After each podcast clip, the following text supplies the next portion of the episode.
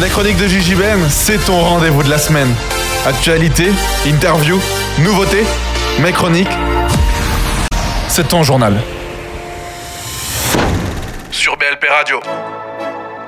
Enchanté, en chanson, en chantant. Vous êtes sur BLP Radio. Ici Gigi Ben. Pour cette toute première partie d'émission retraçant votre mois d'octobre. Comment ça va auditeur Waouh, ça fait si longtemps que l'on ne s'est pas retrouvé J'ai l'impression d'en faire des caisses, mais vous savez, cela fait depuis maintenant février, le mois de février, que je n'ai pas lancé le petit bouton Power. Non, non, non, non, c'est vrai, c'est vrai, je vous avoue que maintenant que, que je suis derrière le micro là, ah là là, je me sens tout feu, tout flamme. Bref, première interview, introduction, vous savez comment ça va se passer en improvisation, mais d'abord, pour celles et ceux qui nous rejoignent, sachez que j'aime raconter des histoires. Et croyez-moi, celle qui arrive n'est pas banale, puisque je vais essayer de donner un brin de nostalgie à cet alexandrin bien mal bâti. Il est normal pour une histoire d'autrefois qu'elle commence par Il était une fois. Aussi surprenant que cela puisse paraître, c'est de cet endroit qu'une aventure va naître. Balance l'intro Cette interview a pour but de vous présenter l'une des voix françaises qui a bercé mon enfance. Je lui dois l'imaginaire qui m'a tant guidé lorsque j'étais enfant, le comédien François Berland. Alors vous ne le savez peut-être pas, chers auditeurs, chères auditrices, mais à chaque intro, j'essaye de raconter quelque chose, de faire passer des émotions. À elle, à lui, à eux, à vous. Mais sans réponse. Je reste sans nouvelles d'une dulcinée que j'imagine devant ce café en train d'entendre ce que je compte sans même se dire que sans elle, plus rien ne compte. Aujourd'hui, je partage un rêve que j'imagine depuis tout petit. Rencontrer cette voix qui m'a fait grandir en me disant qu'elle seule me ferait sourire. Mon récit n'a pas de morale et je dois l'avouer, c'est immoral. Le temps passé à composer me rend si bien. J'ai l'impression qu'elle seule me prend sur son chemin. J'arpente les marches du bonheur, sourire au coin et je trinque à ma douleur. Putain, ça y est, elle ferme. C'est 22 heures. Cette histoire, je la dédie à celles et ceux qui rêvent leur vie, qui s'imaginent voler la nuit, qui s'imaginent vaincre l'ennemi. Le temps de se dire que la plaisanterie ne dure qu'un temps, le plus souvent, le sort s'estompe, il est minuit, je regarde le ciel, ça y est. Il est grand temps que je lance l'émission.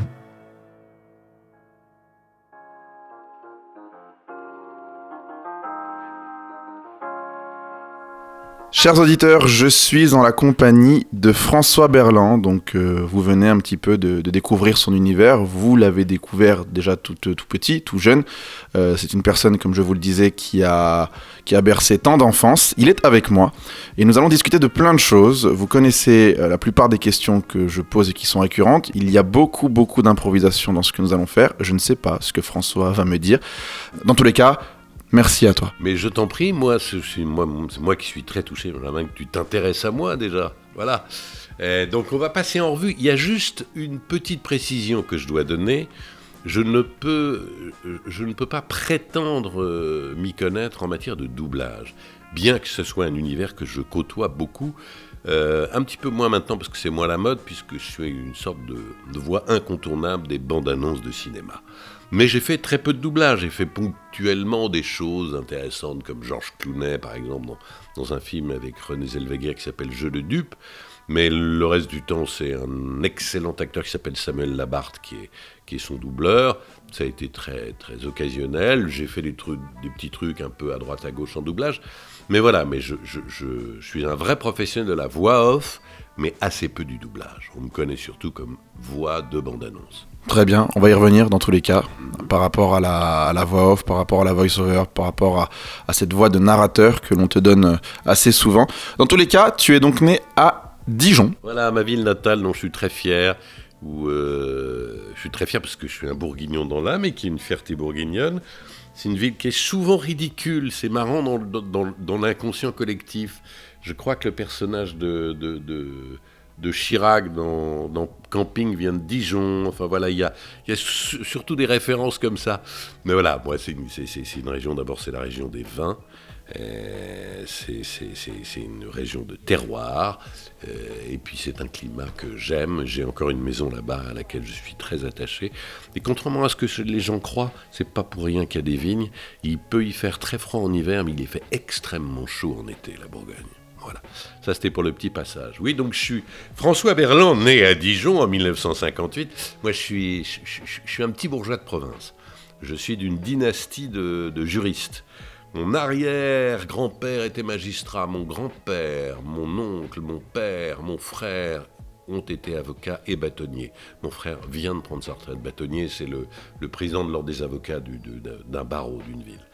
Donc je suis, d'un milieu plutôt privilégié, pas milliardaire, loin s'en faut, mais des bons bourgeois. Et, euh, je suis scolairement euh, une catastrophe ambulante. Je suis un des rares cas en France à avoir un pédigré de ce genre. J'ai raté deux fois mon baccalauréat. Euh, je suis un des rares cas à avoir réchoué au BEPC, s'appelle le brevet, et j'ai pas passé le certif, certificat d'études. Ce qui fait que c'est un peu court mon bagage euh, au niveau des études. Voilà, en plus j'étais un enfant assez malheureux, je n'étais pas du tout euh, heureux dans les sociétés d'enfants. On y reviendra, mais euh, c'est un truc que je retrouve généralement en commun chez beaucoup de comédiens le fait d'avoir réglé un compte avec un problème de l'enfance vis-à-vis de l'oralité, vis-à-vis de l'expression et, de l'exhibition. Euh, j'étais entre, on va dire, entre 13 ans et 14 ans, c'est-à-dire les, débuts de l'adolescence, euh, bourré de tics, j'étais dyslexique, je zozotais.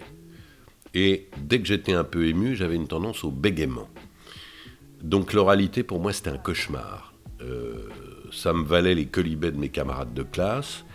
Euh, et, en plus, pour, euh, pour assaisonner le tableau, j'étais un enfant un peu rondouillard, gros. J'avais pas de prénom, il y avait Pierre, Paul, Jacques, moi c'était le gros, on m'appelait rarement François. Donc voilà, c'est pas des très bons souvenirs, c'est une, période où j'étais plutôt de, turc, où je préférais la compagnie des adultes à celle des enfants, que je trouvais cruelle et, euh, euh, et, stupidement compétitif. J'ai pas aimé la scolarité et probablement à cause de l'éveil sexuel, on va dire, l'attrait des jeunes filles, puisque je suis hétéro. je il y a un moment de ma jeunesse où je me dis pas possible, il faut que je puisse adresser la parole à une fille correctement, sans qu'elle éclate de rire. Donc, en plus avec cet environnement familial où tout le monde était dans une aisance orale absolue, dans ma famille, il n'y avait que des gens qui s'exprimaient bien et qui avaient de belles voix et pour qui c'était non pas, non seulement pas une difficulté, mais un plaisir de s'exprimer. Donc j'ai voulu tordre le cou à ça et j'ai un peu travaillé tout seul dans mon coin à apprendre des poèmes, des textes tout seul dans ma piole. Je me suis battu pour ça. Et je suis pas le seul comédien à être comme ça. Et ça me fait toujours marrer aujourd'hui de me dire que euh, dans l'univers de la publicité, euh, des bandes annonces, des documentaires, euh, des livres audio, puisque j'en fais pas mal, je suis devenu une sorte de mesure étalon au pavillon de sève de, de l'expression de la voix, alors que j'étais un gamin terrorisé à l'idée d'ouvrir le bec quand j'étais enfant. Voilà. J'en ai déjà pas mal, hein, pour une seule question. oui, maintenant que tu le dis, c'est vrai qu'il y a beaucoup de choses qui se sont dites. C'est important, oui, je pense qu'il est vrai que beaucoup de comédiens aujourd'hui ont une certaine, euh, comment, comment dire, ont quelque chose à régler, oui, avec eux-mêmes, avec leur enfance, que ce soit leur, euh, même avec leurs parents. Des fois, il y a toujours des, des rancœurs qu'on a par rapport au père, à la mère. Je vais parler du coup de tes parents par rapport du coup à l'univers que tu as choisi. Tu n'étais pas forcément bon à l'école, tu as choisi l'art, euh, ou l'art plutôt t'as choisi. Euh, comment est-ce que dans une famille aisée, un peu bourgeoise, euh, on arrive à faire comprendre à ses parents et à ce que ses parents acceptent du coup de, te laisser, de te laisser partir Comment est-ce qu'une famille peut accepter que son fils soit attiré par l'art, qui au départ, enfin, saltimbanque à l'époque, dans, la génération où tu es né, c'est peut-être pas forcément la meilleure, euh, la meilleure réputation qu'une famille aisée peut avoir pour son fils, quoi. Alors là encore, je vais, je vais être terriblement décevant. J'ai là encore eu beaucoup de chance. Euh, euh, pour faire court, j'étais donc un j'en foutre absolu. J'ai devancé l'appel du service militaire pour occuper ma vie. Ce que je regrette pas, je regrette la disparition du service militaire parce que c'est un moment de la vie où on faisait une vraie rencontre avec les gens de sa génération et de son pays. Tout d'un coup, on savait qui étaient les autres. Alors qu'on vit tous, que ce soit privilégié ou pas, dans des cellules euh, sociales on, a beaucoup de fantasmes sur les, autres milieux sociaux, les, autres communautés. Et en fait, quand on fait le service militaire, on fait une vraie rencontre avec les gens de son pays, avec le pourcentage de... Quand je suis arrivé dans ma piole, il y en avait deux qui savaient ni lire ni écrire. Voilà. Il y en avait quatre pour qui une salle de bain, c'était... Euh, ils avaient l'impression d'être au crayon, les gars, parce qu'il y avait une savonnette. Et ça, il faut être conscient de ça. C'est plus comme ça aujourd'hui, mais ça, ça l'est encore beaucoup plus qu'on ne peut le croire. Donc voilà, je suis un Jean Foot complet, j'ai complètement raté mes études et je ne fous rien. Et un jour, mon papa me convoque dans son bureau comme, euh, comme un client. Donc je suis, je suis, très impressionné parce qu'il ne l'a jamais fait. Et il me raconte tout simplement que pendant la guerre, il a perdu son père, il était d'une famille de neuf enfants, des choses que je savais en, en partie déjà, que son frère aîné résistant et euh, euh, prisonnier en Allemagne avait été rapatrié en France comme soutien de famille à la mort de ce, du père, et que son frère lui avait dit Tu te grouilles pendant la guerre, tu passes tes examens de droit, tu deviens mon associé, puisque l'autre l'était déjà, et à nous deux, on va tenir un cabinet d'avocats et on va payer les études et s'occuper du reste de nos frères et sœurs. Donc j'ai pas eu le choix, j'ai fait ça. C'était la guerre, euh, on n'avait plus un rond, voilà, on avait les frères et sœurs. Mais j'avais un rêve secret qui était de devenir comédien. Je n'ai pas pu le faire. Donc, toi, tu me parles de devenir comédien, c'était, mon grand fantasme, je parlais de ça tout le temps, ce qui était une escroquerie totale parce que j'étais dans une des villes les mieux dotées de France. Il y avait trois compagnies euh, théâtrales à demeure où je foutais jamais les pieds, hein, les Tréteaux de Bourgogne, le théâtre municipal, enfin voilà, et euh, le Parvis Saint-Jean, et j'allais pratiquement jamais au spectacle euh, les voir. Tout ça c'était dans ma tête, mais j'étais un vrai branleur. Il m'a dit voilà, tu, tu, tu, tu prétends que tu veux être comédien, je te paye une piole à Paris, tu t'inscris au cours Simon et tu te démerdes et tu fais ce que j'ai rêvé de faire et que j'ai pas pu faire. Donc tu es gentil, tu te bottes le cul, mais tu le fais vraiment. Voilà. Donc c'est plutôt émouvant comme moment de ma vie. Et, donc après j'ai dû me démerder financièrement parce que voilà j'avais la piole qui était modeste, mais ça suffisait pas. Et je me suis inscrit au cours Simon. Le cours Simon qui était un, cours un petit peu, faut, faut pas dire du mal, mais René Simon qui était l'âme du, cours Simon était déjà mort. Et euh, de mon point de vue, une école artistique, c'est, elle tient à l'âme de son fondateur. Il n'y a pas de précepte, il n'y a pas de règles en, peinture, en dessin, en art dramatique. Oui, il y a des bases à apprendre, mais euh, il doit y avoir une sorte de mentor qui vous emmène, qui d'abord comprend votre personnalité et vous emmène quelque part. Et très souvent, quand le mentor d'une école artistique euh, décède, ses successeurs érigent quelques phrases du maître en table de la loi, et, euh, ça devient, et, ça devient une espèce de Bible pontifiante, et c'est beaucoup moins vivant. Je suis donc arrivé au cours Simon euh, après la mort de René Simon, et que je n'ai malheureusement jamais connu, qui lui avait créé quasiment tous les acteurs de France et de Navarre, et les présentateurs télé, il y a même les professeurs dramatiques. 80% des, des, professeurs dramatiques, à partir des années 70-80, sont d'anciens élèves de René Simon. François Florent le premier. Donc, euh, c'est un mec qui a régné sur l'art dramatique. Euh, mais une fois qu'il est mort, ça a un peu périclité, on était un peu des... Mais quand on venait de province, on n'avait jamais entendu parler que de ça, que du cours Simon. Voilà. Pendant ce temps-là, existait déjà le cours Florent qui commençait à, tirer son épingle du jeu, mais on ne le savait pas en province. Voilà, et donc j'étais au cours Simon.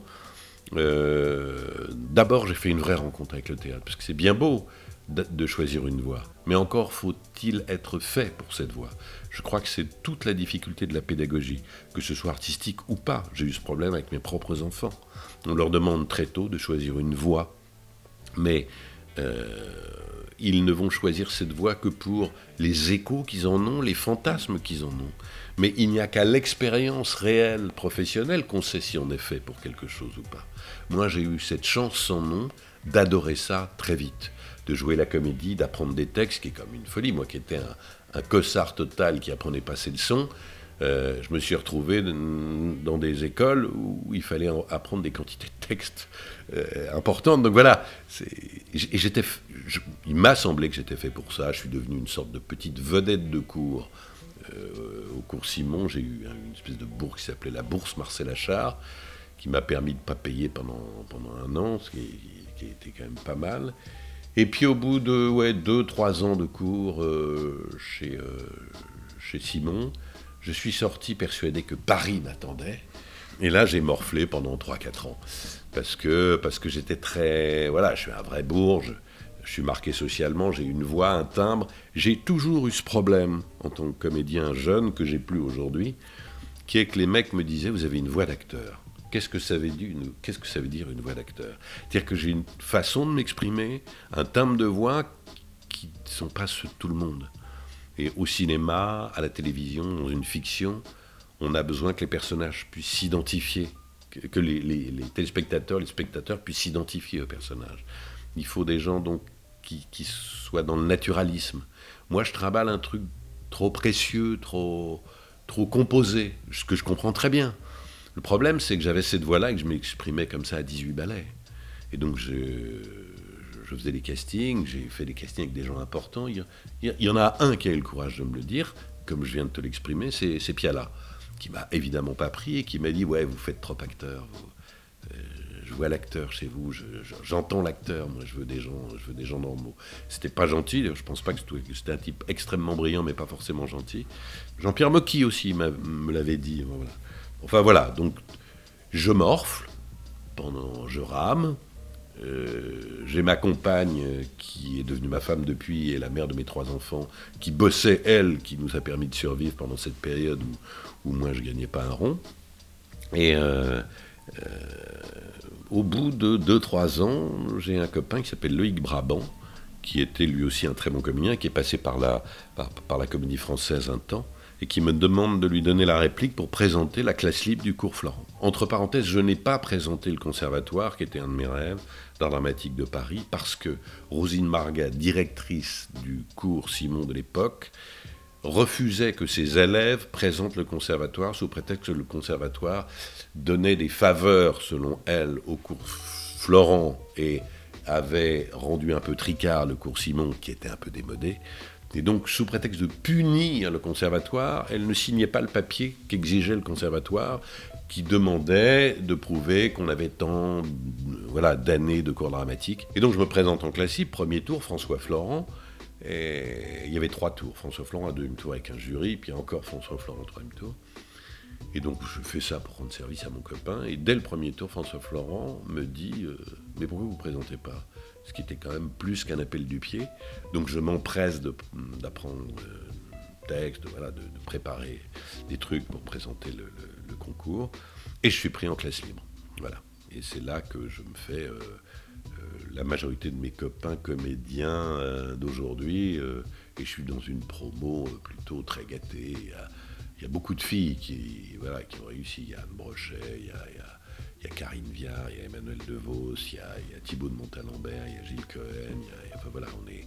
Et puis dans la classe libre d'en face, il y a aussi autant de gens euh, qui ont bossé après, qui étaient eux chez Raymond Aquaviva. Nous, notre prof, c'était François Florent, eux aussi, et on avait Francis Huster comme prof, qui, a été un peu mon mentor euh, dans la comédie. C'est, je fais partie d'un groupe de gens qu'il a emmené à la sortie du cours Florent, quand il a été nommé directeur artistique, co-directeur du Théâtre du Rond-Point.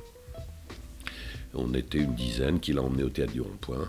Et on y a joué euh, Le Cid, on y a joué Richard de Gloucester, qui était une adaptation de Richard III. Et je l'ai suivi pendant euh, deux ans là-bas. Et puis je l'ai retrouvé après pour d'autres spectacles, pour Le Misanthrope, euh, avec Robert Hirsch, avec Robert Manuel, avec des gens comme ça. Et puis je l'ai retrouvé il n'y a pas longtemps pour une pièce de Laurent Ruquier qui s'appelait À droite à gauche avec Régis Laspalès, qui est un autre garçon que j'ai croisé au cours Simon il y a très très longtemps. Voilà. J'ai fait un peu le parcours des cours dramatiques. Euh, mais il se trouve que l'essentiel de mon activité, euh, je, je, tournicote. J'arrive, il y, a des gens qui me donnent des, des, des, seconds rôles au cinéma. De temps en temps, j'arrive à tourner des télés. Mais c'est très sporadique, même si j'adore ça. Euh, le théâtre me manque beaucoup, mais, je gagne ma croûte devant des micros. Et je fais devant un micro à peu près tout ce qu'on peut faire devant un micro, le pire et le meilleur. Il y a des, génériques télé, la Starac, euh, Nice People, j'étais la voix du maillon faible, voilà, des choses comme ça. Et puis des choses rigolotes dont, je suis fier parce que je me suis amusé. Souvent des autoparodies. Euh, j'étais la voix de Monsieur Manhattan avec Benoît. J'ai dans le genre, le dernier truc que j'ai fait, ça s'appelait, ça s'est arrêté malheureusement parce qu'il n'y avait pas, pas de budget. Ça s'appelait La Béate François, où je me parodiais dans des fausses bandes annonces pour Canal+. Mais l'essentiel de ma vie, c'est derrière des micros. La bande-annonce de François. La bande-annonce de François, la bande-annonce de la, la BA. La BA de François. La BA de François. Ok, quand tu veux, François. Je veux pas de traces de cet entretien, je devrais même pas vous parler du tout. Cette semaine sur Canal+, découvrez en exclusivité Spotlight, Oscar du meilleur film et du meilleur scénario en 2016. Va falloir être plus discret que d'habitude, ok? À votre place, je ne dirais rien. L'histoire vraie d'une enquête impossible. Une équipe de journalistes face au plus grand scandale du clergé. Ils tenteront de faire taire tous ceux qui parlent. Leur but Faire éclater le secret le plus honteux de l'Église catholique. Le groupe de musique Les Prêtres. C'est sur le scandale des prêtres pédophiles, François. Ah, tout de suite, les clichés sur le showbiz. Pff. Ah ouais. Et comment du coup le doublage arrive dans ta vie Dans le sens où on est en 85. En 85, tu fais, euh, bah, du coup, tu l'as dit, tu as joué du coup le Cid de Corneille, mise en scène par Francis Huster. Mais à côté de ça, j'ai vu aussi que tu avais fait du cinéma. Alors, je reprends mes questions parce que, alors là, François, faut le savoir, auditeur, qui m'a à peu près répondu à 10 questions d'un coup. Euh, Jean-Michel Ribes avec La Galette du Roi. Oui, oh non, ça c'est un film, je fais une apparition de- dedans, mais c'était. Oui, oui, je fais, je fais un petit rôle là-dedans. Oui, oui, c'était, c'était, la première fois que je tournais. La première fois que je tournais et, euh, euh, c'était très très émouvant. Il y avait plein d'acteurs de extrêmement brillants. euh, c'est très hiérarchisé un tournage. Les premiers rôles, les seconds rôles. C'est marrant comme souvent les acteurs, je suis pas gentil de dire ça, mais je le pense, sont les premiers en tête des manifs pour défendre l'égalité, l'équité. et, au travail, ce sont les plus hiérarchisés du monde.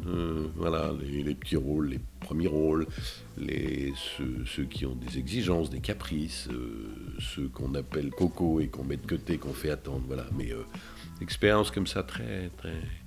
Mais attention, j'ai absolument aucun, euh, aucun regret, mais j'étais plutôt gâté. J'ai gagné très bien ma vie avec ma voix. J'aurais aimé tourner un peu plus. Et puis surtout le théâtre, j'ai- j'aimerais en faire plus souvent. Du coup, la génération dans laquelle tu es toi, donc tu es né fin des années 50. Euh, à l'époque, le doublage, je ne sais même pas si ça existe en France. Bien sûr. Le doublage existe déjà, déjà depuis très longtemps. C'est très très souvent des gens du théâtre, exclusivement, qui font, euh, qui font le doublage de l'époque. Tous- tous les films sont doublés depuis, de- depuis le début du parlant. On, on est obligé de doubler. Et dans les années euh, 30 et 40, c'est souvent les comédiens de la comédie française qui doublent les acteurs. Ce qui donne un truc un peu curieux quand on regarde les films de cette époque-là, des années 50 et 60, c'est qu'il y a souvent un décalage générationnel entre le jeu des acteurs américains et la voix des acteurs français, qui sont d'excellents comédiens, mais qui jouent comme on jouait dans les années 20 et dans les années 30, avec des voix un peu percutantes, et ils allongent les finales, ils ont ces, ces voix à la française qui parlent comme ça, et ils doublent des comédiens qui, eux, dès les années 50, sont passés euh, par l'acteur studio, euh, ont un, jeu extrêmement naturaliste. Et euh, et il y a un décalage entre, entre le jeu très naturaliste et très moderne de ces acteurs et les voix des doublages de l'époque. Et c'est pour ça que assez souvent aujourd'hui, on redouble les films de cette génération-là. Et on, le- et on fait bien, parce, parce que ça colle pas beaucoup. On écoute un film comme Autant en emporte le vent, c'est absolument surréaliste. Il faudrait écouter la, VF de ce film.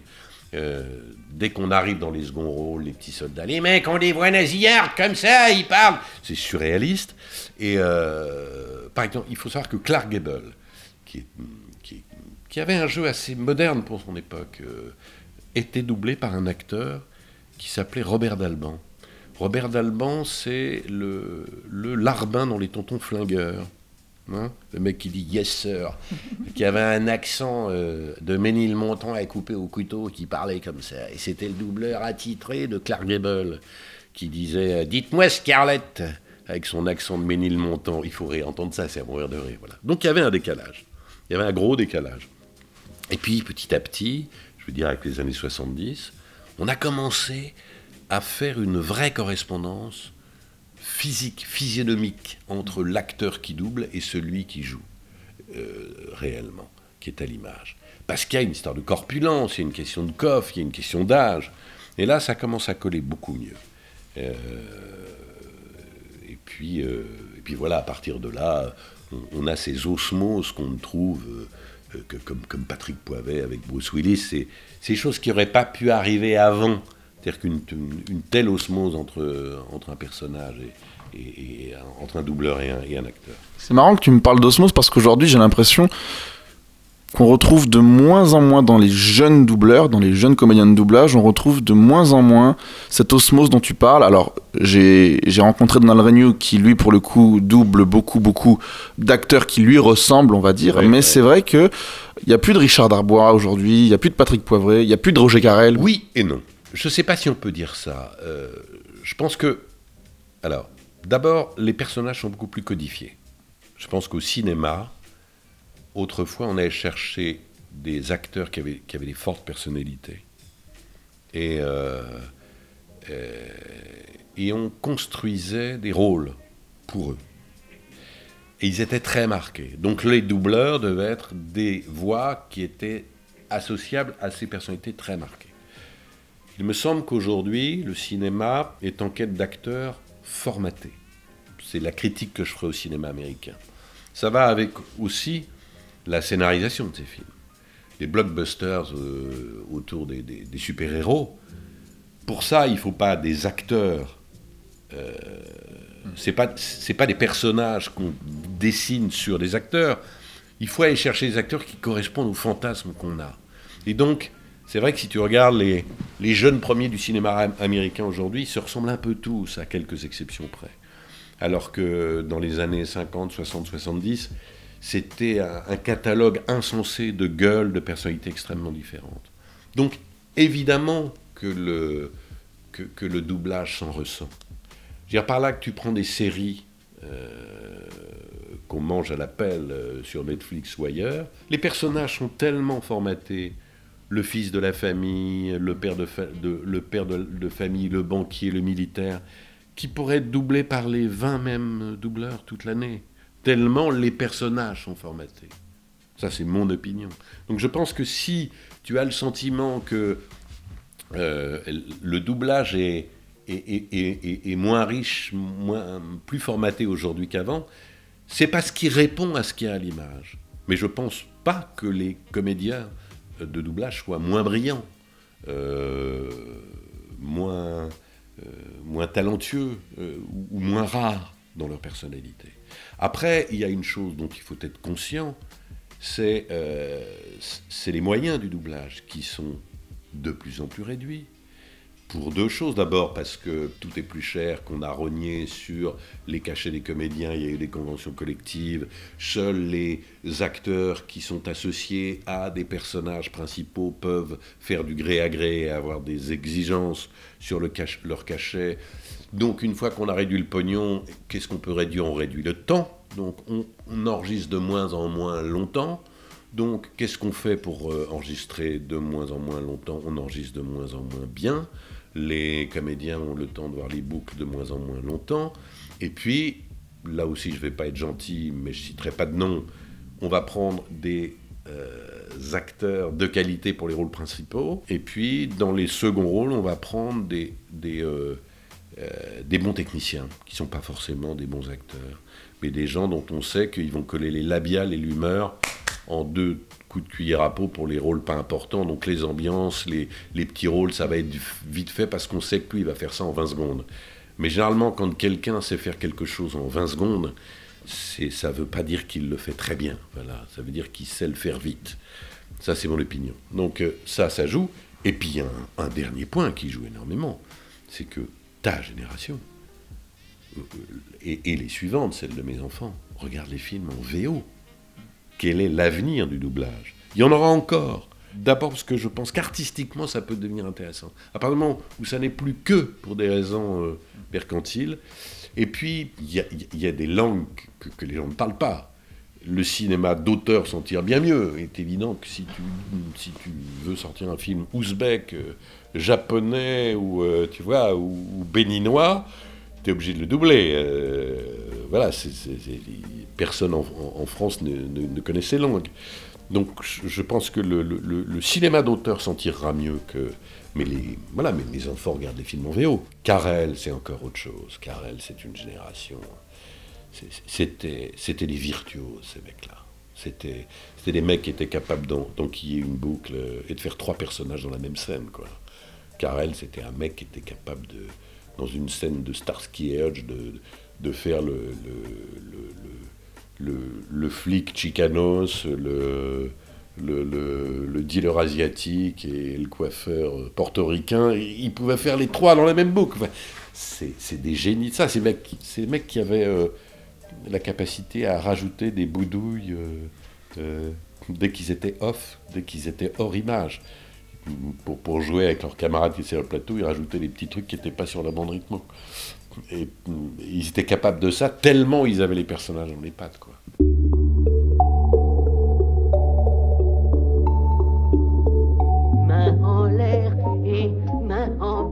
Ça ouvre l'estomac. Goudurix a été enlevé par les vikings. Je naviguerai jusqu'au pays des vikings et je ramènerai Goudurix. C'est par là, Obélix Vos pierres deviennent lourdes.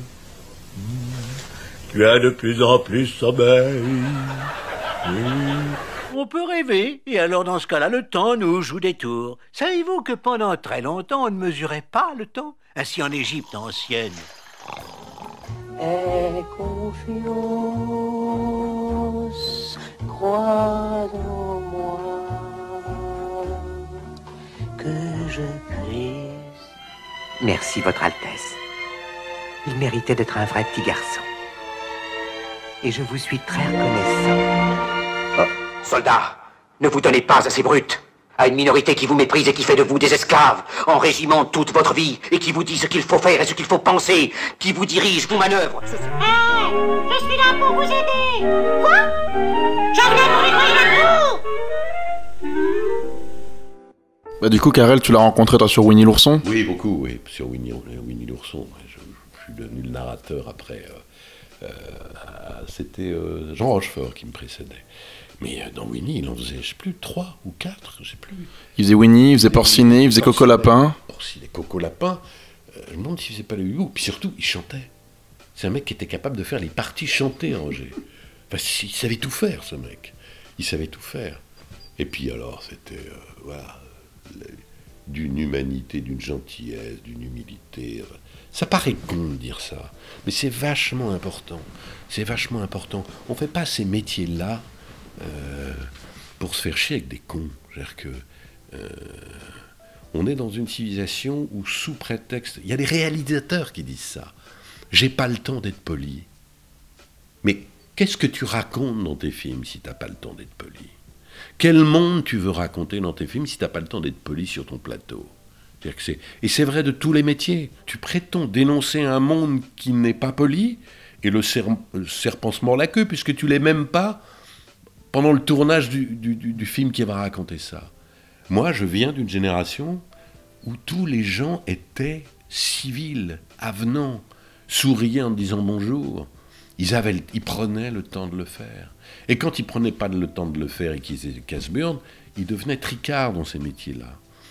Il y a, il y a des acteurs au cinéma, en doublage ou ailleurs, qu'on a évincé de ce métier parce qu'on on avait ras-le-bol de travailler avec des gens euh, désagréables, euh, prétentieux, euh, casse-burnes.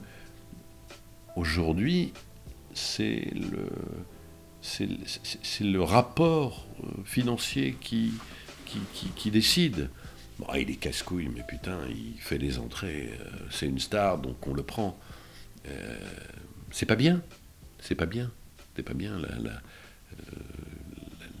La- la clé de voûte du plaisir d'un travail, c'est les relations qu'on a avec les gens avec qui on le fait. C'est vrai de tous les métiers, encore plus des professions artistiques.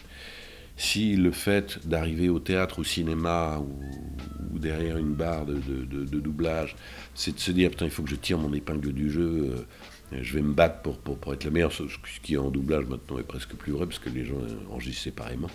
Mais c'est vrai des plateaux de télé, c'est vrai des, on est, on est là pour partager un truc et, et faire que artistiquement le projet euh, ressemble plus à l'idée qu'on en a. On n'est pas là juste pour que les gens sortent et, comme d'un match de foot en disant tel joueur a été bon, tel autre a été mauvais. Moi, je m'en branle.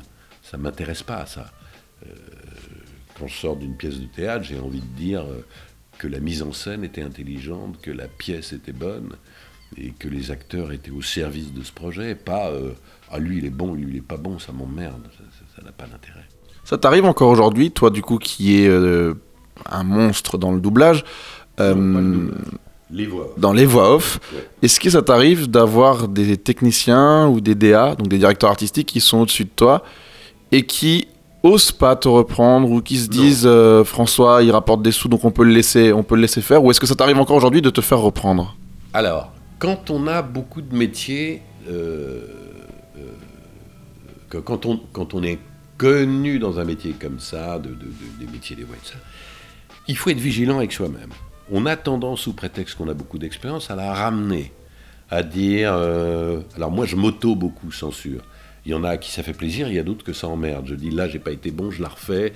Telle chose n'est pas précise, telle chose peut être mieux faite, peut mieux faire, donc je la refais. Euh, mais il faut auto- s'auto-censurer. On est là pour être des officiants. On est là pour être des interprètes. Il y a des gens qui ont pensé une campagne publicitaire, un livre, euh, un projet, euh, un doublage à notre place. On est là pour obéir à l'idée qu'ils en ont, à être pour être juste des interprètes. Donc il faut se couler à ça. Tu me demandes si des gens.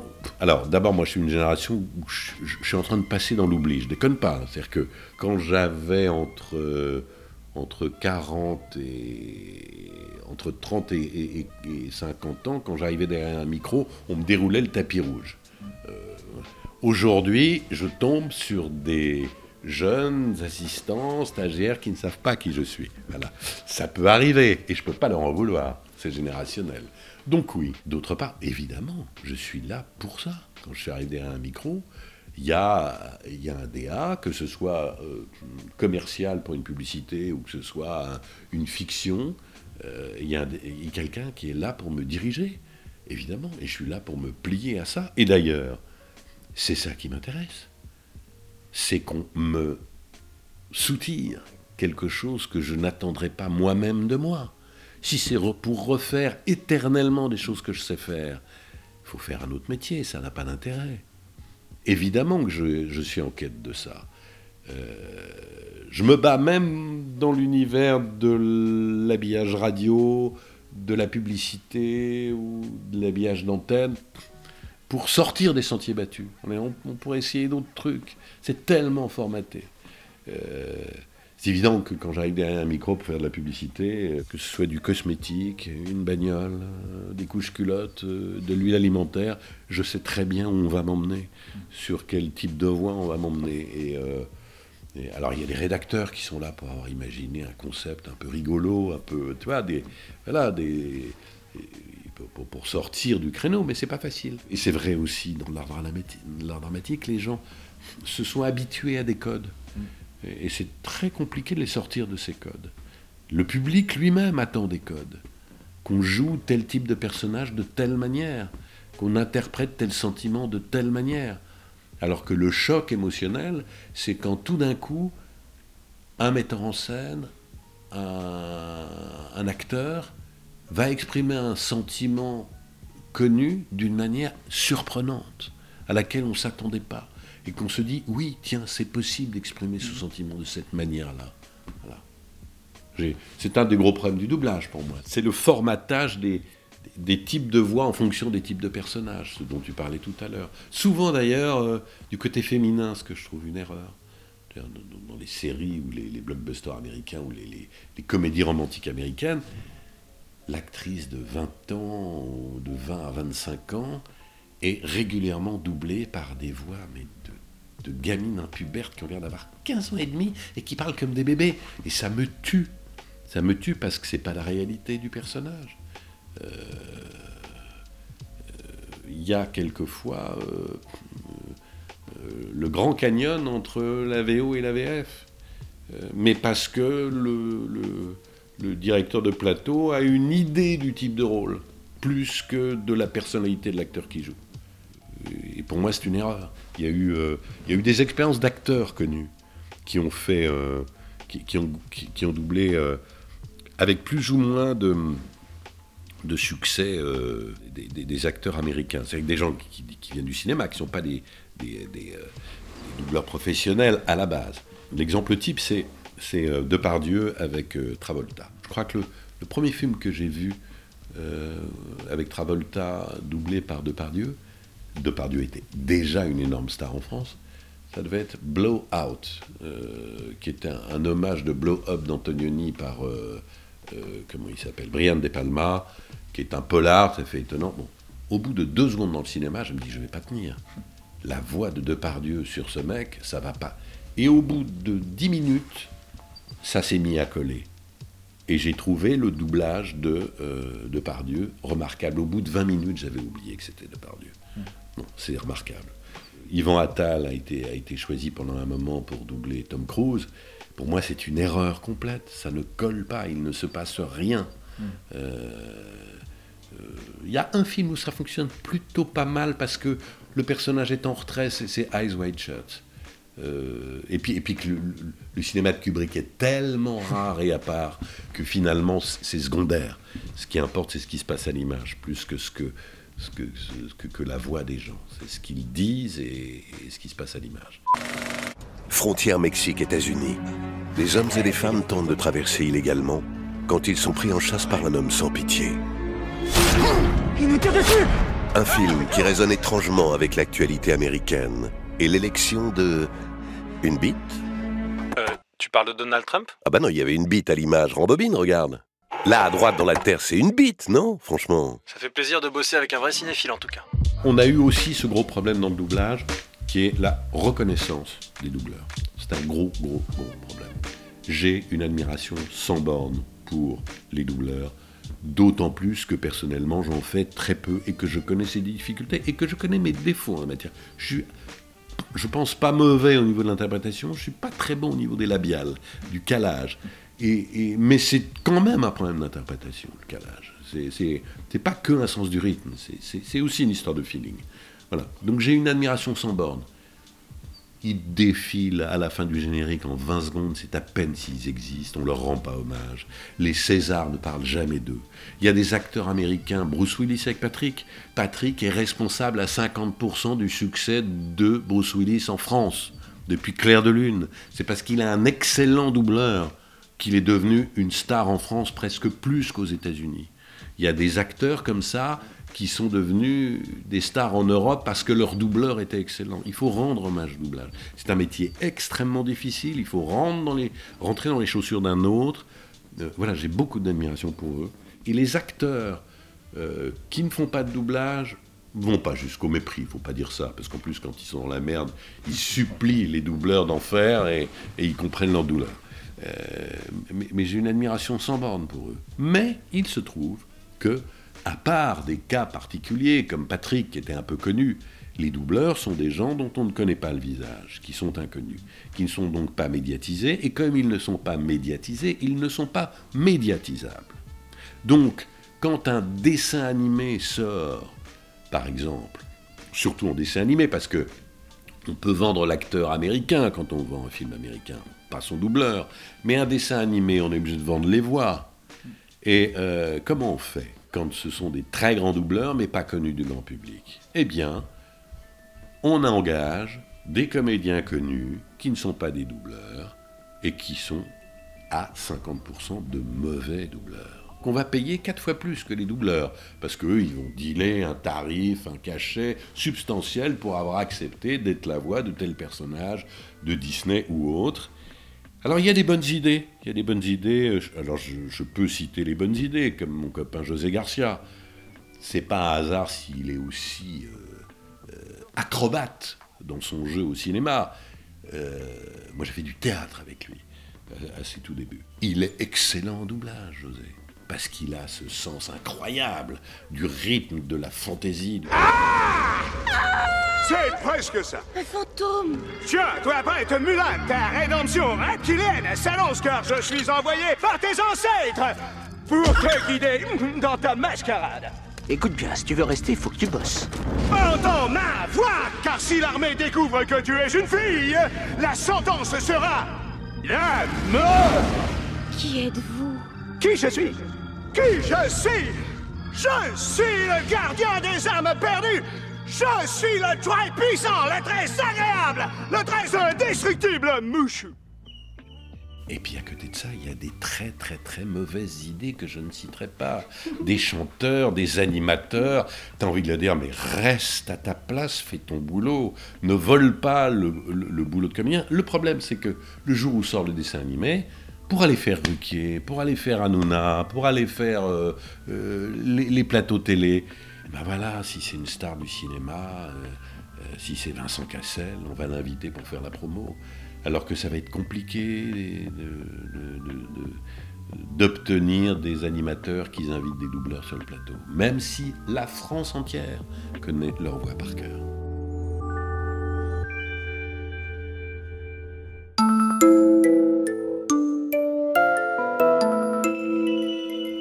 La chèvre entendit derrière elle un bruit de feuilles. Elle se retourna et vit dans l'ombre deux oreilles courtes, toutes droites, avec deux yeux qui reluisaient. C'était le loup. Énorme, immobile assis sur son train de derrière, il était là, regardant la petite chèvre blanche en la dégustant par avance. Comme il savait bien qu'il la mangerait, le loup ne se pressait pas. Seulement, quand elle se retourna, il se mit à rire méchamment. Ah, ah, la petite chèvre de Monsieur Seguin. Et il passa sa grosse langue rouge hum, sur ses babines d'amadou. Blanquette se sentit perdue. Un moment, en se rappelant l'histoire de la vieille Renaude, qui s'était battue toute la nuit pour être mangée le matin, elle se dit qu'il vaudrait peut-être mieux se laisser manger tout de suite. Puis s'étant ravisée, elle tomba en garde. La tête basse et la corne en avant comme une brave chèvre de M. Seguin qu'elle était. Non pas qu'elle eût l'espoir de tuer le loup. Les chèvres ne tuent pas le loup, mais seulement pour voir si elle pourrait tenir aussi longtemps que la renaude. Alors, le monstre s'avança et les petites cornes entrèrent en danse. Ah, la brave chevrette, comme elle y allait de bon cœur. Plus de dix fois, je ne mens pas. Elle força le loup à reculer pour reprendre haleine. Pendant ces trêves d'une minute, la gourmande cueillait en hâte encore un brin de sa chère herbe. Puis, elle retournait au combat, la bouche pleine. Cela dura toute la nuit. De temps en temps, la chèvre de M. Seguin regardait les étoiles danser dans le ciel clair, et elle se disait Oh, pourvu que je tienne jusqu'à l'aube. L'une après l'autre, les étoiles s'éteignirent. Blanquette redoubla de coups de corne, le loup de coups de dents. Une lueur pâle parut dans l'horizon. Le chant du coq enroué monta d'une métairie. Enfin, dit la pauvre bête, qui n'attendait plus que le jour pour mourir. Et elle s'allongea par terre dans sa belle fourrure blanche, toute tachée de sang. Alors, le loup se jeta sur la petite chèvre et la mangea.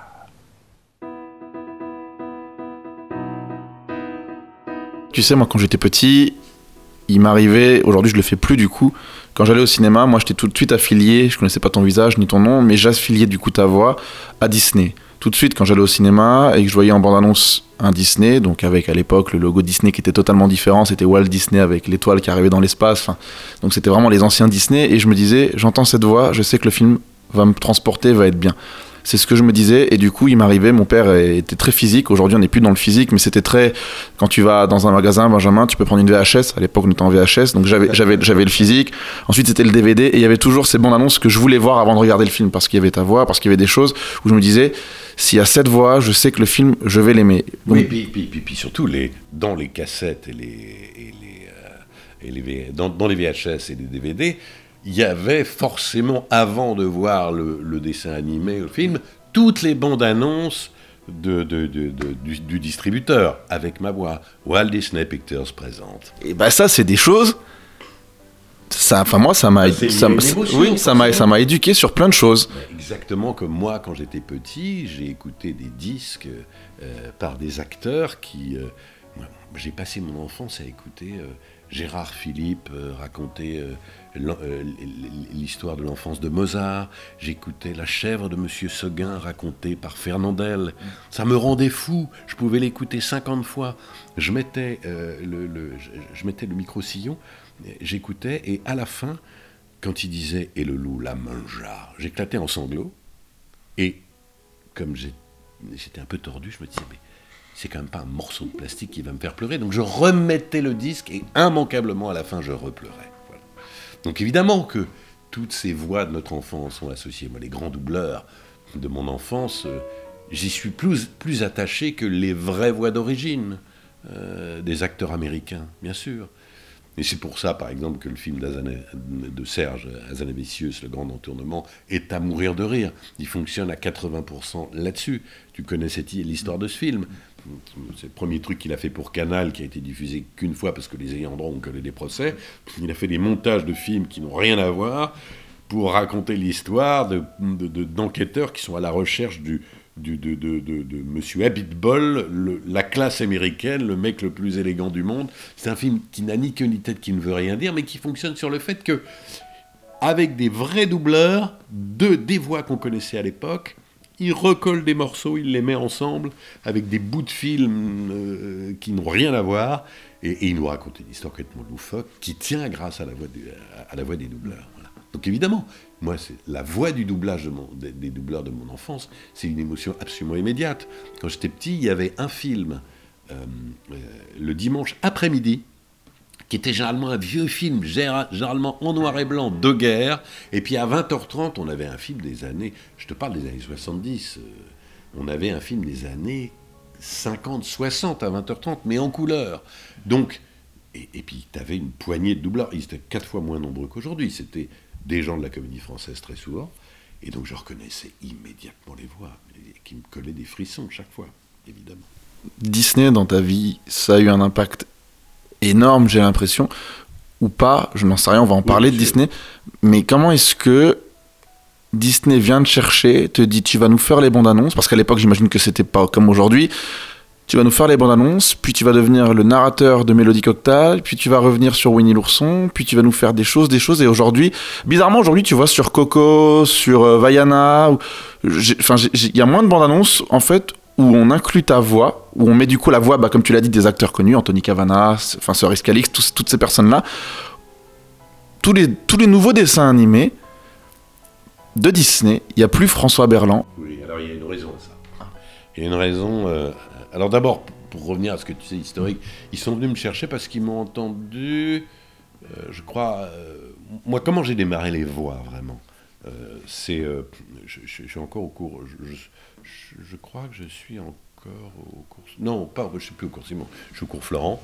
Et euh, j'ai des copains qui ont bifurqué vers le documentaire, qui m'ont demandé de, faire des voix de documentaire. Et euh, je fais les voix de ces documentaires. Et la directrice artistique de, France, de France 3 à l'époque, ça, ça s'appelle comme ça, m'appelle et me propose de devenir voix d'antenne, ce qui n'existait quasiment pas à l'époque. On sortait des speakerines. Voilà, c'est vieux. Et, euh, et, et- et- et ils se disent on va prendre des voix off, en binôme, un homme et une femme, pour présenter les programmes. Et j'ai fait ça pour France 3 pendant trois ans. Donc pendant trois ans, toute la France m'a entendu.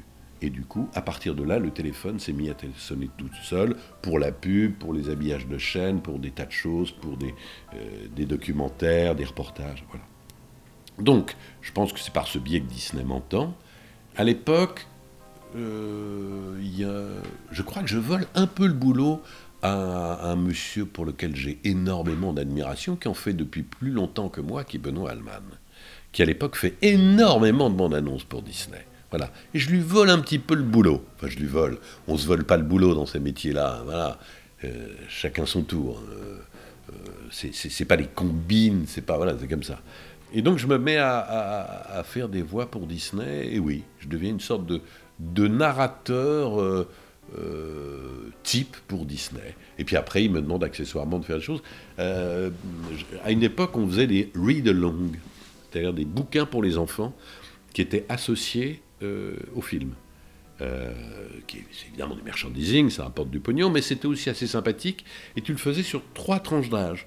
Derrière, tu avais Le Roi Lion, raconté pour les 6-7 ans, une version d'un quart d'heure, une deuxième version pour un peu plus grand, un peu plus longue, et puis une, vraie version plus longue pour les, plus grands. Voilà. Et j'ai enregistré beaucoup de read-along, entre autres les, trois de, de- euh, voilà, je crois que j'ai dû faire Toy Story, des choses comme ça. Euh, à partir d'extraits sonores, et c'est et l'intérêt, c'est une incitation à la lecture, les read-along. C'est-à-dire que les enfants ont un livre avec des images, ils tournent les pages, il y a des bulles, et tu dis ce qui est écrit sur les pages. C'est pour de l'apprentissage, et puis, puis- voilà, c'est c'est- c'est- c'est- ce qu'on aimait dans notre enfance. Maintenant, pour revenir à cette histoire de disparition un peu des voix, c'est général. C'est pas seulement les, les- les- les dessins animés. Pendant des, euh, des, des- des décennies, on ne concevait pas une bande-annonce sans voix off. C'était comme ça. euh, on connaît tous, tu, tu- tu dois connaître, et tu as probablement déjà dû parler à, à tes auditeurs, de Don Lafontaine, qui était ce, ce- ce pro de la bande-annonce euh, américaine, qui était d'origine canadienne, qui vivait dans une ra- limousine rallongée, qui a passé sa vie dans des studios de son, un studio de son de Los Angeles pour enregistrer les bandes annonces. Il a, il a fait à lui seul pratiquement 40 à 50% des bandes annonces du cinéma américain depuis Spartacus. Je ne sais pas si tu imagines Spartacus avec euh, Kirk Douglas. Donc, à ce détail près que contrairement à nous, on, on essaie un peu d'adapter les bandes annonces à l'univers du film pour les enfants. Là-bas, tout est pareil. C'est Passion, Love, Blood. Il faisait tout pareil, Don La Fontaine. Que soit un, film d'action, un dessin animé, faisait tout pareil. Mais c'est ce qu'on lui demandait. Il faut le voir dans une autoparodie euh, d'un film de Ben Stiller, je crois, qui doit s'appeler L'acteur, The Player, je ne sais pas comment ça s'appelle. La bande-annonce du film, c'est Don La Fontaine qui est derrière le micro et Ben Stiller qui lui dit Vas-y, fais la bande-annonce. Et l'autre commence A day. Et l'autre lui dit Non, non, ça se passe pas un jour. A night. Non plus. A man. Non, non plus, c'est pas un homme. A- Et, et- et- et c'est qu'une parodie comme ça où le mec s'en mêle les pinceaux, c'est très drôle. Voilà qui était Don La Fontaine. On ne concevait pas une bande-annonce sans voix off. Et puis, petit à petit, euh, depuis, je vais dire, 5 ou 6 ans, euh, on, a de plus en- on, on a eu de plus en plus de bandes annonces uniquement visuelles qui sont en fait des trailers, des, des condensés du film, avec des extraits du film, que des extraits audio des, euh, des acteurs, de la situation et ce qu'on appelle des synthés, des panneaux qui viennent te dire euh, voilà la sortie, le machin, la- l'action, et donc des bandes annonces sans voix off, qui, ont un- qui présentent un gros, gros, gros intérêt rythmique. Euh, c'est euh, euh, vrai que c'est très efficace. Et à l'époque où j'étais le, le Stakhanov de la bande-annonce de cinéma, j'étais le premier à dire on en met tout le temps de la voix off, mais on ne serait pas obligé. Ce serait pas mal d'avoir des bandes annonces, c'est vachement plus élégant avec juste des extraits, des synthés. Alors, ça s'est passé un peu trop que je ne laisse, un, peu- un peu trop par rapport à ce que j'espérais, parce que du coup j'ai perdu pas mal de taf avec ça, parce que je, je fais beaucoup moins de bandes annonces. Ce qui me sauve, c'est euh, la promotion des films euh, pour la radio. Euh, là, tu es bien obligé de passer par une voix off, donc je fais quand même encore beaucoup de campagnes pour le cinéma, à la radio, et puis, euh, et puis un peu à la télé, puisque tu sais que ça vient de revenir. On vient d'autoriser les chaînes de télévision à faire de la publicité pour le cinéma, ce qui est interdit pendant très longtemps. Donc euh, il y avait le web, euh, il y avait les salles, je fais évidemment les bandes annonces pour les salles, et la radio, le- et maintenant à nouveau le cinéma. Donc voilà, c'est aussi pour des raisons esthétiques que les voix off de cinéma ont disparu. Alors après, il y a des choses pour lesquelles c'est quasiment incontournable, comme, comme l'univers enfant. Pour vendre un, film pour les enfants ou, euh, ou un dessin animé, c'est sûr que si on a une voix magique qui est dans le trip Once Upon a Time, c'est quand même infiniment plus envoûtant que des synthés, que, que, que, que- des panneaux. Mais c'est la marche de l'histoire, c'est le temps qui passe, c'est comme ça. les- les- les- L'esthétique change, euh, et, euh, et, et puis il y a des boulots qui disparaissent. Le mien n'a pas complètement disparu, heureusement. Mais c'est comme ça. Pologne 1945. Pour aider les religieuses à conserver un secret inavouable, une jeune médecin se rend dans un couvent à l'abri des regards. S'il arrive malheur à cette jeune femme et à son enfant, vous en serez aussi responsable. Un drame sur la folie des hommes et les tabous de l'Église. Les innocentes. J'ai renversé du café sur la console. Vas-y, reprends. Découvrez Les innocentes. Bordel, euh, recommence, je règle en même temps. Les innocentes. les innocents et les innocents.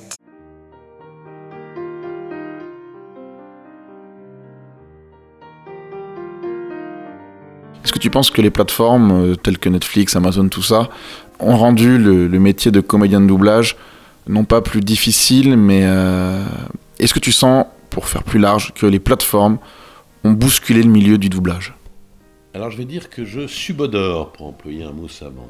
Je devine. Je, je- je ne connais pas assez le dossier pour, euh, pour dire c'est comme ça. Mais ce que je suppose, c'est que compte tenu d'un système économique qui échappe aux frontières, qui échappe aux règlements internes de chaque pays, on a des sociétés qui s'émancipent des systèmes de protection des droits, des droits de suite. Et donc, ces gens-là ont évidemment beaucoup de mal à faire affaire dans chaque pays d'Europe avec des syndicats, des corporations qui ont des règles de protection des droits des comédiens. Donc, ils s'adressent à des sociétés qui sont prêtes à faire fi de ça. Et les sociétés qui sont prêtes à faire fi de ça sont des sociétés de doublage qui soit sont de mauvaise qualité, soit naissantes et n'ont pas l'expérience, sont prêts à faire du discount pour récupérer le marché et prêts à sous-payer des comédiens qui quelquefois même n'en sont pas. On a vu ça sur les forums. Il y a des séries de Netflix, mais dont le doublage est pas mauvais, il est risible. C'est un éclat de rire. On se croirait chez les Monty Python tellement c'est mauvais. On croirait que ça a été fait par les nuls. Donc là, c'est un degré de médiocrité, de nullité, qui évidemment est au-delà de l'alerte. c'est dramatique. C'est absolument dramatique. Et on peut espérer que le, le choc est tellement évident, tellement violent, que même Netflix va être obligé de redresser, euh, parce que ça se fait à leur dépens. Quand même. Il y a un moment où, euh, on ne peut pas se foutre de la gueule des gens à ce point-là. C'est impossible.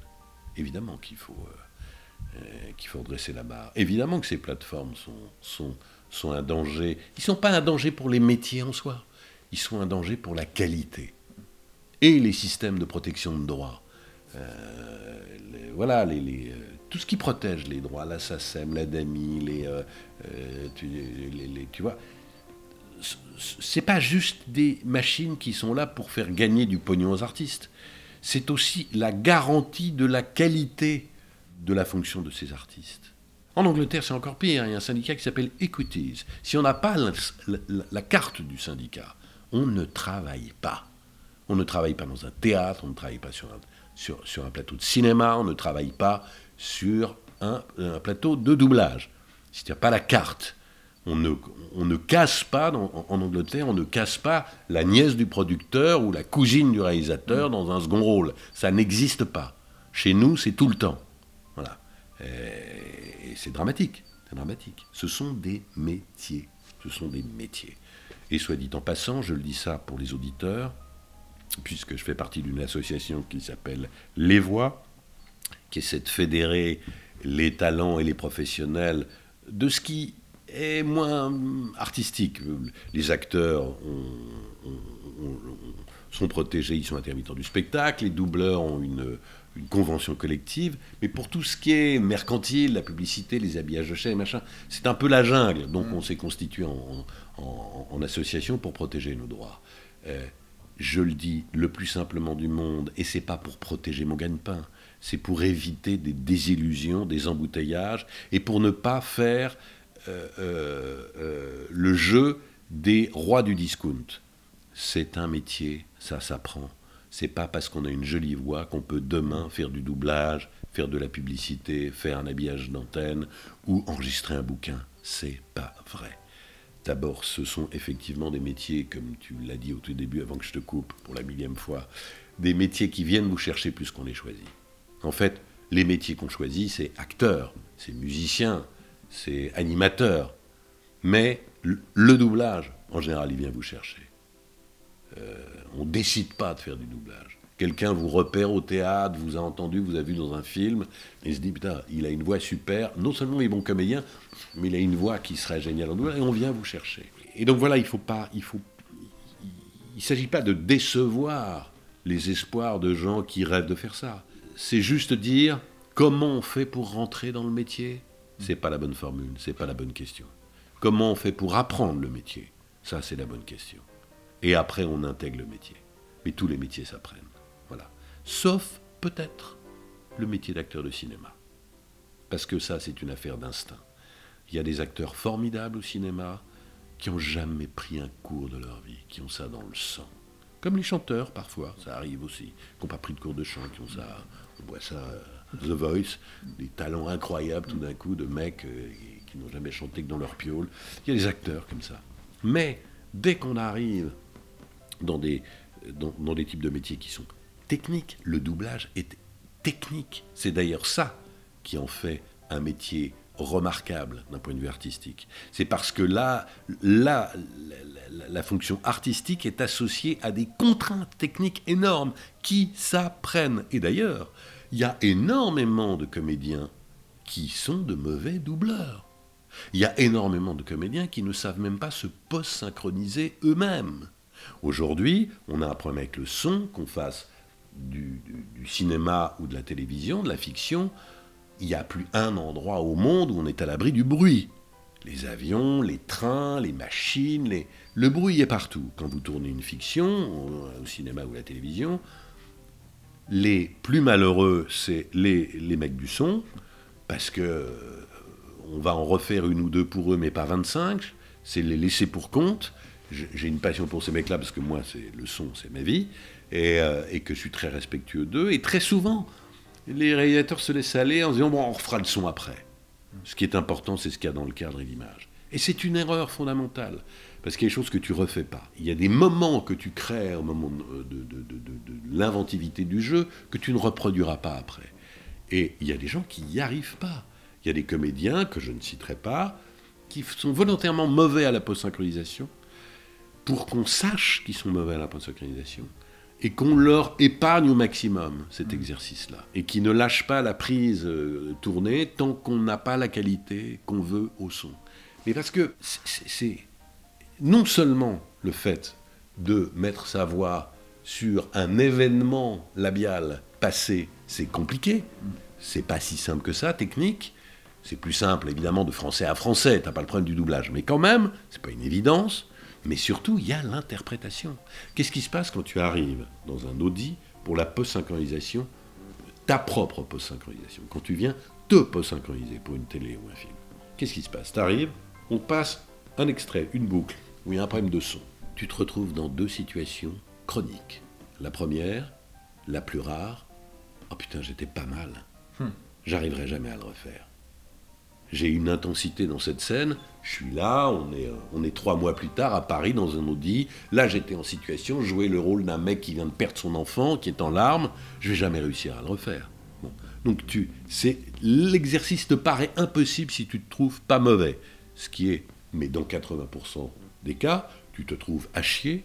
Heureusement, les comédiens ont cette humilité de ne pas se trouver bon et ne pas aimer se regarder. Sinon, c'est des mythos, c'est des, des crétins aimer se regarder et s'écouter, il faut être un crétin, et tu te regardes et tu te trouves pas bon. Et donc l'exercice est extrêmement pénible parce que tu dis comment je vais faire pour sauver le coup, pour avoir l'air moins mauvais en post synchronisé. Voilà, ça pour dire que la post synchronisation, ce post synchronisé, c'est un exercice absolument détestable. Tu te regardes en même temps que tu joues, c'est horrible quoi. Tu regardes ton clone en train de jouer.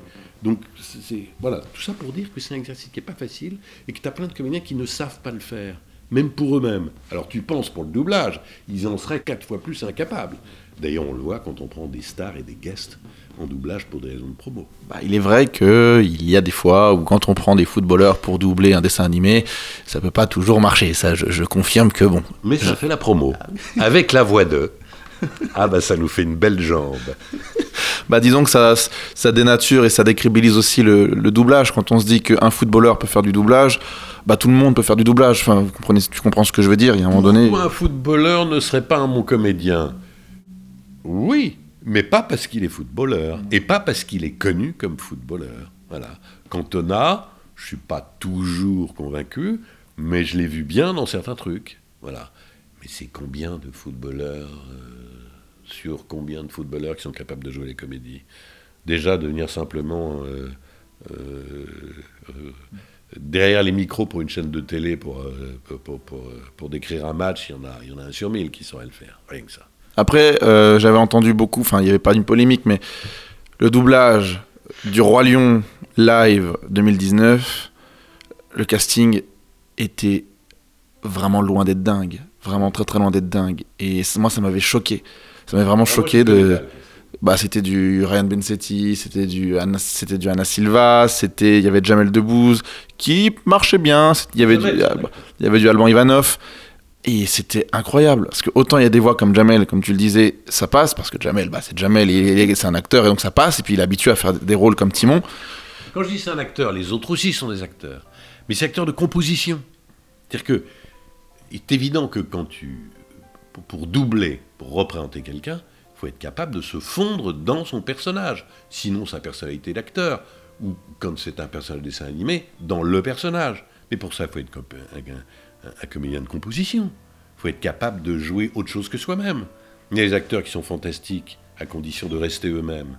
Mais ceux-là, au cinéma, il y a des acteurs de composition. Moi, c'est ma préférence. Pour moi, les très grands acteurs sont des acteurs de, de, composition. Hum, Pour moi, l'acteur absolu, c'est Daniel Day-Lewis.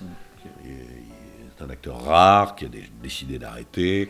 Et euh, ce quand on voit sa filmographie, c'est- à part son visage, je mets au défi quiconque de voir ce qu'il y a en commun entre deux personnages qu'il interprète, tellement il va loin dans l'interprétation. Et puis il y a des acteurs qui sont, voilà, qui sont des beaux gosses, voilà, voilà, qui sont, euh, qui, sont des méchants ou qui sont, voilà, et on les prend pour ce qu'ils sont et pour leur nature. Ils jouent très bien, mais c'est pas des acteurs de composition. Ces gens-là seront incapables de faire du doublage. Tu as côtoyé Jean Pia? J'ai côtoyé Jean-Pierre très peu, je l'ai croisé. euh, je l'ai croisé, il est venu nous voir quand on a joué avec, euh, avec euh, Francis et Las Palais. Il a beaucoup travaillé avec Francis. Je l'ai croisé un peu avec Francis. Parce que vu que tu parles d'acteur de composition, du coup. Non mais oui, non mais là, Puis attendez, c'est combien d'années de comédie française, de, de- voilà. Et ce qui est très marrant d'ailleurs, c'est c'est qu'il euh, c'était un jeune premier à la comédie française. Il, il était beau comme un dieu. Il a toujours joué les les, les, euh, les- Dans Disney, les vilains. C'était les vilains pour c'est Disney. un truc, c'est que jeune, il jouait les gentils au théâtre. Il était les héros. Mais c'est un truc de l'âge. C'est logique. Plus tu vieillis, plus tu peux. On, on est tenté de te donner les méchants. Mais il est d'une science dans la méchanceté, euh, dans, dans- dans- dans- dans la cruauté. Et surtout, ce qui avait de dément chez Jean-Pierre, c'est l'élégance. Il faisait, il faisait des méchants élégants, c'est vrai. Frollo ou même Scar. Enfin, méchant c'était. c'est- un méchant. Un méchant élégant, c'est autrement plus intéressant. Le personnage de, de, de, de Kevin Spacey dans, dans euh, House of Cards, c'est magistral parce que c'est ça, parce que c'est une espèce de... Hélas pour lui, moi j'ai une passion pour cet acteur. Je suis désolé de ce qui lui est arrivé et, de ce qu'il a commis. Après, il faut voir ce qu'il a commis, ce qu'il n'a pas commis. Je suis très très inquiet vis-à-vis de ces, ces, ces choses-là. Euh, je suis père de trois filles, donc je ne peux pas admettre que le comportement machiste continue euh, et dans les foyers et dans les professions. Euh, euh, et même dans l'homosexualité, peu importe, hétéro ou pas. Voilà, l'agression sexuelle est quelque chose d'absolument insupportable. Par ailleurs, je suis le fils d'une dynastie de juristes, je sais quelle est la valeur d'un témoignage, son peu de fiabilité.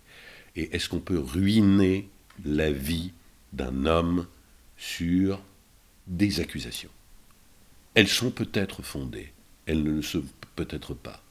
La clé de la justice, c'est tout le problème de l'affaire Polanski. C'est euh, le devoir de la justice, c'est de donner des raisons, c'est de donner les raisons au doute. On n'est pas sûr qu'un homme soit coupable, on ne le condamne pas. C'est ça la justice. On a de fortes présomptions, mais on n'est pas sûr, on ne le condamne pas. Et de toute façon, même s'il passe entre, les mailles du fi- filet, il portera ça comme une croix jusqu'à la fin de ses jours, comme un fardeau, cette accusation. Et même s'il est innocent, il le portera jusqu'à la fin de ses jours. Donc, je suis très méfiant. Voilà. Il faut laisser la justice suivre son cours. Ça, c'était la petite parenthèse de juriste. Je ne sais plus qui est le doubleur de Kevin Spacey, mais il est très bon. Il est très bon. Et, euh, et- et House of Cards, c'est une merveille de, de- de méchanceté élégante. Voilà. Et Jean Piat avait ça. Il avait la méchanceté extrêmement chic, élégante et même envoûtante. Je n'ai jamais cru les hyènes essentielles. Elles sont frustres, ignobles et infectes. Mais elles représentent un suprême potentiel, conjugué à mon puissant intellect. On arrive sur la fin de l'interview à force. Bah oui. Euh, on, a, on, a, on a retracé vraiment tout, tout, tout ton background, tout ce qui s'est passé. On va terminer sur trois questions, quatre ou cinq questions assez faciles. Euh, Je vais être succinct. où on va essayer. On va essayer. la première, qu'est-ce qui encore aujourd'hui te fait rêver ou qu'est-ce que tu as comme ambition? Qu'est-ce que si demain on te le demande, François, j'aimerais que tu crées quelque chose, qu'est-ce que tu aimerais faire? J'aimerais refaire du théâtre, et si possible un théâtre contemporain, mais un théâtre euh, introspectif, qui parle de l'âme humaine et pas des problèmes contemporains. C'est-à-dire que j'aime Strindberg, j'aime Shakespeare, j'aime des auteurs, euh, Tchekhov, j'aime pour qui le contexte historique est un prétexte pour parler de ce qui se passe au fond des personnages. Euh, J'ai pas envie de faire de pièces sur, sur le racisme, sur euh, l'agression sexuelle, sur la politique, sur. euh, voilà, j'ai des convictions, mais ce que, ce que j'ai envie de faire en tant qu'acteur, c'est plaider un rôle. C'est expliquer pourquoi il est comme ça, même s'il est le pire du monde. Je trouve que comme acteur, c'est ce qu'il y a de plus intéressant. Je suis pas le fils d'avocat pour rien. Ça se plaide un rôle. Pour moi, la vraie réussite, j'ai vu ça euh, il y a pas longtemps avec mon copain euh, euh, Jean-Yves Berthelot dans un téléfilm, c'est d'arriver à donner de l'humanité à un salaud. Être le jeune premier, voilà, qui est gentil victime, c'est très bien. Mais l'acteur qui est capable de créer de l'empathie pour un personnage antipathique, c'est-à-dire lui donner une âme, une, une complexité interne, des amours, des regrets, euh, et d'une certaine manière le plaider, expliquer pourquoi il est devenu comme ça. Oui, faire en sorte que le public se dise peut-être que le méchant, peut-être qu'il a pas tort. Voilà, ça, ça m'intéresse. Ensuite, euh, il y a un exercice avec lequel je renoue, et j'ai envie d'en faire beaucoup, je verrai si on me donne l'opportunité de le faire, c'est livre audio. J'ai enregistré énormément de livres audio pendant très longtemps avec une, euh, petite maison de production qui s'appelait euh, euh, Livraphone. J'ai enregistré des pavés, l'intégrale des Rois Maudits, l'intégrale d'Arsène Lupin, euh, Le Pendule de Foucault et, et- Le Nom de la Rose d'Umberto Eco. Et je ne l'ai plus fait pendant presque 15 ans. Et puis là, j'ai réenregistré un bouquin, feel good d'une fille qui vend énormément de livres, qui s'appelle Aurélie Valogne, qui a énormément de succès en librairie, et ça s'appelle Sous une bonne étoile, si vous avez envie d'écouter ça. Donc je suis le narrateur de ce livre. Et je viens de terminer, qui va donc être dans le commerce très bientôt, euh, le dernier John Le Carré, qui est un des rois du polar anglais, qui est un ancien espion anglais. Et ça s'appelle Retour de service, et je viens de le finir. Et j'ai envie d'enregistrer des livres audio, parce que c'est un exercice qui m'intéresse beaucoup. C'est un exercice que je décris comme un exercice de funambule. On lit un livre, c'est très long. On est le seul support de cette histoire. On va nous écouter. Si on interprète trop, on saoule la tête au bout de deux minutes. Si on n'est pas assez présent, assez intense dans la narration, l'auditeur s'endort. Donc il y a un exercice de funambule à trouver entre deux écueils. On est sur un fil. Chaque fois que on interprète le dialogue d'un des personnages du livre, il faut qu'on devine au bout de 20 secondes que c'est lui qui parle. Mais en même temps, on n'est pas là pour faire une voix de dessin animé. Donc c'est vraiment une histoire de dosage, d'équilibre. Et c'est un exercice que j'adore. Alors là, on va passer euh, à l'étape des souvenirs. Un souvenir qui te. Voilà, là je te parle d'un souvenir marquant dans ta vie, un seul, tout de suite, qui, qui te pète à la tête. Ah ouais, lui il était extraordinaire. Est-ce que tu en aurais un là à me citer? Bah, par exemple, je... oui, euh, sur l'attitude, la déontologie d'un comédien. Je tourne dans un film de Colin Serrault qui s'appelle euh, euh, Romuald et Juliette. Euh, voilà, le, personnage principal est joué par Daniel Auteuil. je vous passe le pitch du film, qui est une comédie policière très rigolote et très émouvante. Et moi, je suis un flic de la COB, chargé de, la surveillance des finances et de la fiscalité, qui arrête Daniel Auteuil sur son lieu de travail, euh, qui est accusé de malversation. C'est une combine, en fait, c'est un complot contre lui, mais moi je ne le sais pas. Et, j'arrive pour, pour, euh, pour, lui dire que je l'arrête et lui faire une confrontation dans un bureau. On est champ contre champ assis devant une table. On commence par euh, Daniel Auteuil, qui est. a un hélicoptère à prendre, une star à l'époque, pour partir je sais pas où, euh, à la fin de la journée de tournage. Donc c'est un peu ric-rac, on n'a pas beaucoup de temps. Et on fait donc tous les chants sur Daniel Auteuil, et moi je lui pose des questions. Et je suis hors champ. Et puis vient le moment de tourner la caméra, de faire le contre-champ sur moi. Et que l'Insero dit, à Daniel Auteuil, évidemment Daniel, on va mettre une doublure lumière pour François qui va dire ton texte tu peux prendre ton hélicoptère, merci Daniel, et bonne fin de journée. Et Daniel Auteuil répond, François était là pour moi, je ne vois pas pourquoi je ne serais pas là pour lui. Et il est resté. Je sortais d'un cours dramatique, j'étais un acteur absolument inconnu, et, euh, voilà, et tout d'un coup, je, voilà, je me suis dit, c'est ça, la déontologie, c'est ça le respect du travail de l'autre. Ton dessin animé préféré? Mon dessin animé préféré, c'est générationnel, c'est parce que c'est un âge particulier où je l'ai vu. Je suis un campagnard, je suis un bourguignon, j'aime la nature, et j'ai été envoûté par Merlin l'Enchanteur. J'ai été envoûté par, Merlin l'Enchanteur parce qu'il y a euh, l'aspect médiéval, parce qu'il y a la magie, et parce que ces personnages vont pendant tout le film se réincarner dans différents types d'animaux. Et ça, ça m'avait absolument ébloui enfant. Voilà. Écureuil, poisson, voilà. Et puis le graphisme. C'est un des premiers Disney où le graphisme est devenu plus stylisé, plus avec des traits qu'on a retrouvés euh, dans les 100 et dalmatiens, qu'on a retrouvés. Avant, c'était quelque chose de beaucoup plus rond, les Disney. Voilà. C'est le Disney qui m'a le plus marqué, que j'ai vu à sa sortie. Tu regardes encore là les Disney qui arrivent, les, tout derniers, Coco, vice versa, tout ça, ça t'intéresse plus? Vice versa, j'ai adoré.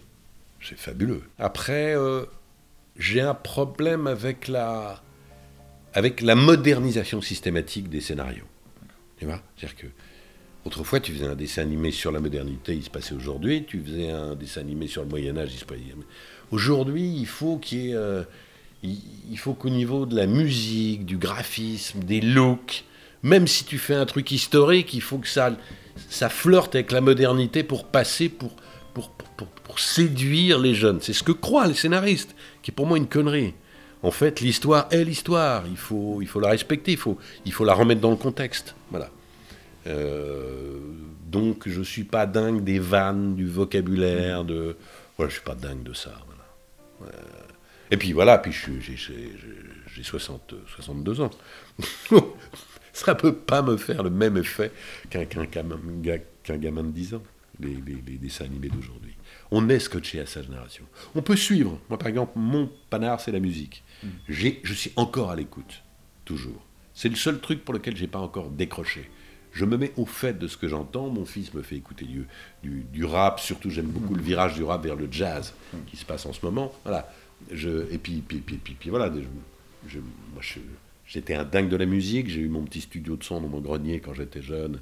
Je chantais, j'avais mes, mes, claviers, mes guitous et tout ça. Je suis un amoureux de la musique, c'est mon regret d'avoir arrêté d'en faire. Mais c'est une question de temps, on ne peut pas tout faire.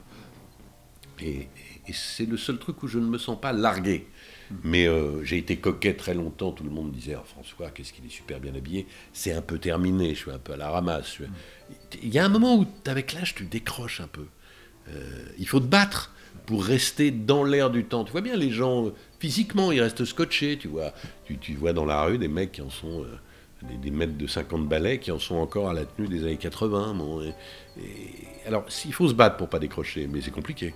C'est compliqué. Euh, après, pour les plus jeunes, nous avons la vertu de l'expérience et du passé. On peut leur raconter des histoires. Et comme mon, mon métier, c'est de raconter des histoires, ça tombe bien. Et enfin, dernière question. Euh, trois répliques ou une réplique, comme tu veux, euh, qui t'ont marqué dans ta vie. Et si demain tu devais te présenter, voilà, personne ne t'a jamais vu, euh, qu'est-ce que tu dirais pour que les gens tout de suite ils se disent waouh? Alors je te, parlais de mes difficultés à aborder les jeunes filles quand j'étais jeune. Un des premiers trucs que j'ai appris, c'est la tirade de Perdican dans On on ne badine pas avec l'amour, il est amoureux de sa cousine, qu'il considère comme un dragueur. Elle pense qu'elle veut, qu'il veut juste la faire, ce qui n'est pas complètement faux d'ailleurs le temps d'un été. Et euh, elle lui dit non, je vais retourner à mon couvent. euh, euh, je, ne, je ne veux pas me faire avoir par les hommes. On lui a appris à se méfier des hommes. On est au 19e siècle. Et lui est un mec vivant, amoureux. Il est dingue d'elle. Évidemment, il a envie de se la faire, mais il, est, il est réellement amoureux. Et il, il y a une réplique sur la valeur de l'amour qui est magnifique, que je vais traduire de manière un peu tronquée, parce que j'en enlève un morceau qui est infini. Mais je dirais ce texte-là Adieu Camille, retourne à ton couvent. Et lorsqu'on te fera de ces récits hideux qui t'ont empoisonné, réponds ce que je vais te dire. Le monde n'est qu'un égout sans fond, où les phoques les plus informes rampent et se tordent sur des montagnes de fange. Mais il y a en ce monde une chose sainte et sublime, c'est l'union de deux de ces êtres si imparfaits et si affreux. Et lorsqu'on est au bord de sa tombe, on se retourne en arrière et on se dit J'ai souffert souvent, je me suis trompé quelquefois, mais j'ai aimé. Et c'est moi qui ai vécu. Et non pas un être factice créé par mon imagination ou mon ennui. Bah écoute, super. Merci à toi pour ce pour cet entretien, c'était top. Et puis bah écoute, j'espère te revoir vite et, et on va suivre tous tes projets. Et merci à toi du temps que tu m'as consacré. Dans le New York des années 50, deux femmes bouleversées par un amour impossible. J'adore le bonnet. Rooney Mara, Kate Blanchett dans Carole. Tu frissonnes. Un duo exceptionnel, le journal du dimanche. Un film somptueux, les cahiers du cinéma. J'ai kiffé, c'est bien stylé, Joël 64. Attends, c'est quoi cette critique là? Bah, tu m'as dit de prendre sur Allociné Oui, mais pas les critiques des spectateurs, celles des journaux. T'as perdu la tête. Je suis parfaitement lucide. Attention, c'est pas un film pour les petits loups. Le journal de Mickey.